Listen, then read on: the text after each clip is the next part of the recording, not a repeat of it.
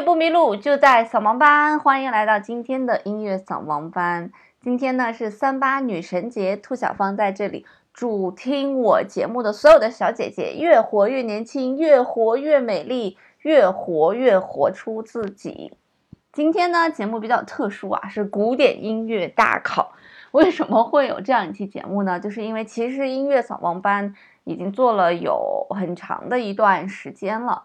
那也给大家介绍了不少古典音乐的曲目，所以呢，今天这一场考试呢，就是来考一下大家听音乐扫盲班到底听的认不认真啊。今天呢，我们的考试呢分为先出现音乐，然后大家可以回答啊这个第一道题是哪首曲子、哪首音乐家的，或者你可以说出来哪哪个时期的也可以。那如果全部答对的朋友呢，我们会有礼物送出哈。答对的人比较少，我们就每个人都送；如果答对的人比较多呢，我们就抽送哈。那开奖时间在这个月的月末吧，因为我发现扫盲班看大家可能都是呃攒一段时间的节目一起去听，所以我们把它的时间线拉的长一点。当然，呃，它的评选标准是，当你听到音乐的时候，你就先留言，比方说第一首就是一谁谁谁的曲子啊。我相信听我音乐扫盲班的一定不会作弊的。所以呢，我们的大考现在开始吧。我们的题库呢，来自于音乐扫盲班往期节目给大家介绍的一些音乐，难度呢难易不定。有一些曲子大家肯定听过，但是肯定也有很多作品是哎好熟，到底是什么名字呢？哎，就喜欢给大家这种纠结的感觉。好了，那我们的第一道题开始了，大家请听题。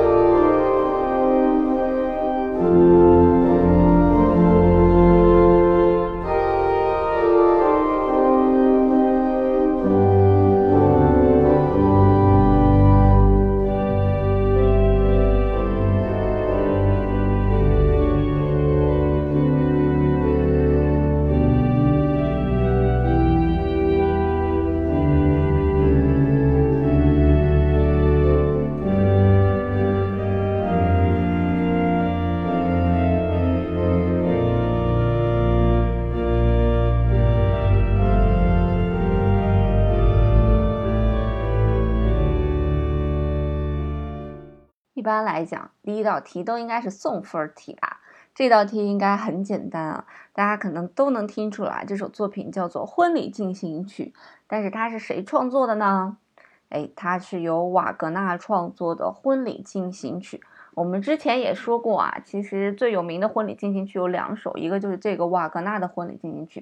还有一首呢是门德尔松的婚礼进行曲。那瓦格纳的婚礼进行曲一般出现在新人入场的时候，而门德尔松的婚礼进行曲一般出现在新人退场的时候。听起来是不是有一种非常神圣的感觉呢？那这首呃婚礼进行曲呢是选自于瓦格纳的一部浪漫的歌剧啊，三幕的浪漫歌剧叫做《罗恩格林》。那这首作品呢是来自于罗恩格林的第三幕开始的时候是婚礼大合唱。呃，其他的版本里面也有合唱的版本啊，听起来会更庄严肃穆一些。所以你答对了吗？好，这道题是一道非常简单的题啊。那下面呢，我们就来听第二题吧。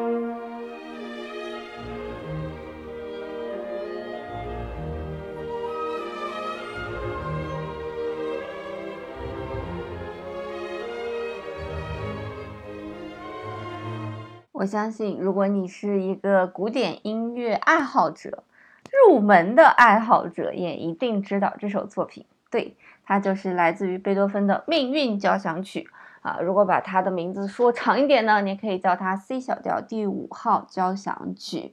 这首音乐应该是全世界最最著名的一部交响曲了，应该是没有之一吧。所有人听见了嗦嗦嗦咪发发发瑞，都知道啊，这是命运的敲门声。其实不光我们这样认为啊，贝多芬也把这几个音叫做命运之神在敲门。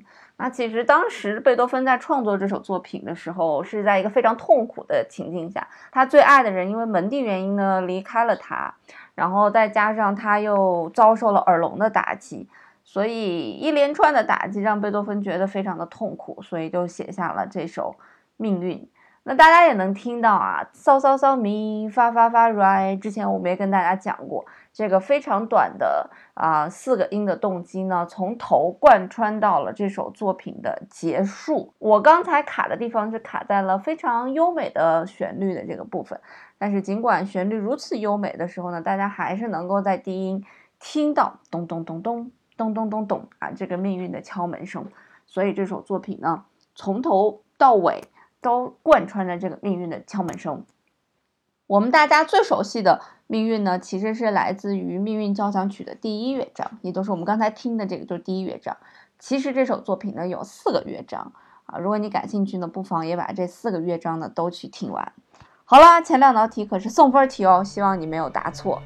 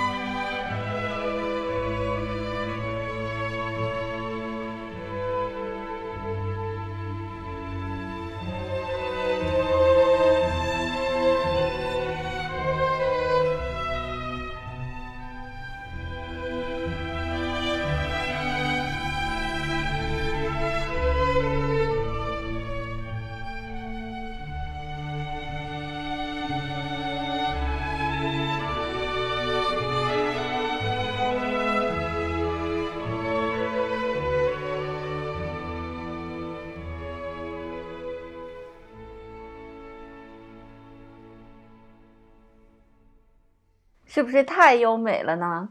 啊，听到这样子风格的音乐，你可能对它是什么名字有一点迷糊，但是我想你应该能够听出来，它就是巴赫的作品。那这首作品呢，其实是巴赫非常有名的一首作品，叫做呃，给他后来起的名字啊，叫做《季弦上的咏叹调》。其实这当时这首作品就是巴赫的第三号管弦乐组曲。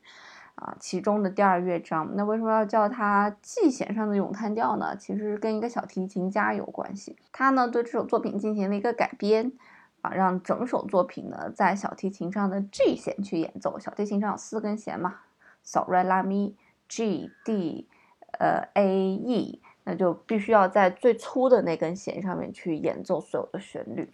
所以就叫它 G 弦上的咏叹调了。当然，后续所有的创作者都只写的巴赫，没有人记住那个小提琴家的名字。那这首作品呢，也变成巴赫最最脍炙人口的呃一首作品了。但其实这首音乐并不是 G 大调的，尽管它是 G 弦上的咏叹调，哈，它是 D 大调的。它的编号呢是幺零六八。好啦，这首可能稍微有一点点难度。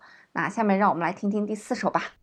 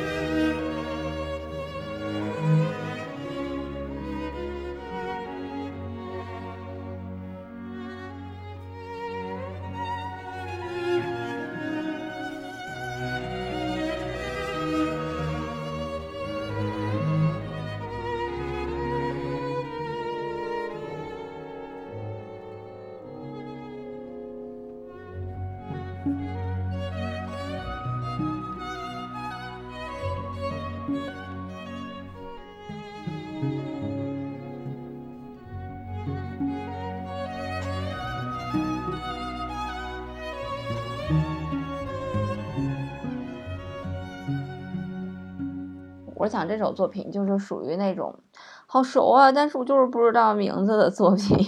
这首作品的名字呢，就叫做《幽默曲》，是来自于捷克的作曲家德沃夏克所创作的。那什么叫做幽默曲呢？幽默曲又叫做滑稽曲啊，是十九世纪非常流行的一种乐曲的类型。它就是以这种风趣活泼、非常朴素的一种小品的一种形式，也非常的明快，因为是幽默曲嘛，它就是那种给人一种非常轻松的感觉。那其实德沃夏克当时在捷克度假的时候写了非常非常多的作品。其中呢，写了八首幽默曲，最最有名的呢就是这一首啊，这一首应该是幽默曲当中的第七首。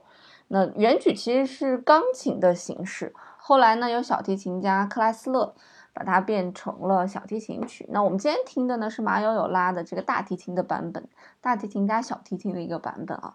这个提琴组啊，真的跟有的时候跟天使一样，有的时候就跟魔鬼一样。我们常听刚开始学琴的人去拉琴，基本上就跟错句没什么差别。但是真正的大师对音色的把握呢，也真的是把握的非常的精准啊。那我最近因为我年会的时候抽到了一把小提琴，然后我就开始学小提琴了。然后我发现呢，其实这个提琴为什么有的时候像锯错一样啊？就是因为你掌握不好这个弓子。和琴弦的摩擦力，因为它发声的主要就是看弓子和琴弦的这个摩擦力来发声的，所以你掌握不好这个摩擦力的时候呢，它的声音就会变得非常的难听。大多数的情况下，我们在呃拉琴的时候，都是只需要用弓子的力量就可以做到啊，把这个声音拉完整、拉完美了。所以你的手呢，只是弓子的一个辅助。但是呢，我们刚才不是也讲了 G 弦嘛，就是最粗的那根弦。当你拉最粗那根弦的时候，只靠弓子的力量呢就不够了，你就需要加一点手部的力量，把它的你自己的本身的力量给它运送上去，才能够让它的这个摩擦力产生好听的声音。那对于最细的那根弦呢，嗯，在拉到有些部位的时候，你必须要把你手腕再提高一点啊，再把弓子的力量减轻，才能让这根弦出来更优美的声音。所以小提琴的这个运弓还是非常重要的，就是它完全完全影响到了小提琴的音质。所以为什么我们听大师他拉琴如此优美呢？就是因为他们手上的那把弓子，他们的手腕对弓子力量的掌握，以及对弓子和琴弦之间摩擦力的掌握，都掌握的非常非常的好，所以它的音质才那么的完美。所以有的时候，其实学习乐器跟体育、竞技体育 它挺像的，就是你在练习的过程当中，你明白它的道理是什么，但是你在拉琴演奏的时候，你也不一定能够拉好，就是因为。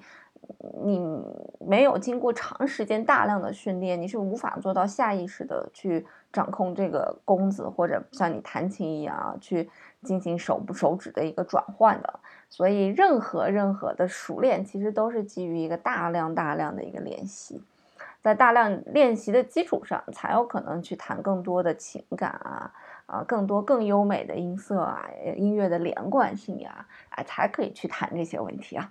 好了，那我们上半期的音乐大考就到这里，大家现在可能可以跳转到下半期的音乐大考，继续来考试。好了，那我们今天的节目就这样啦。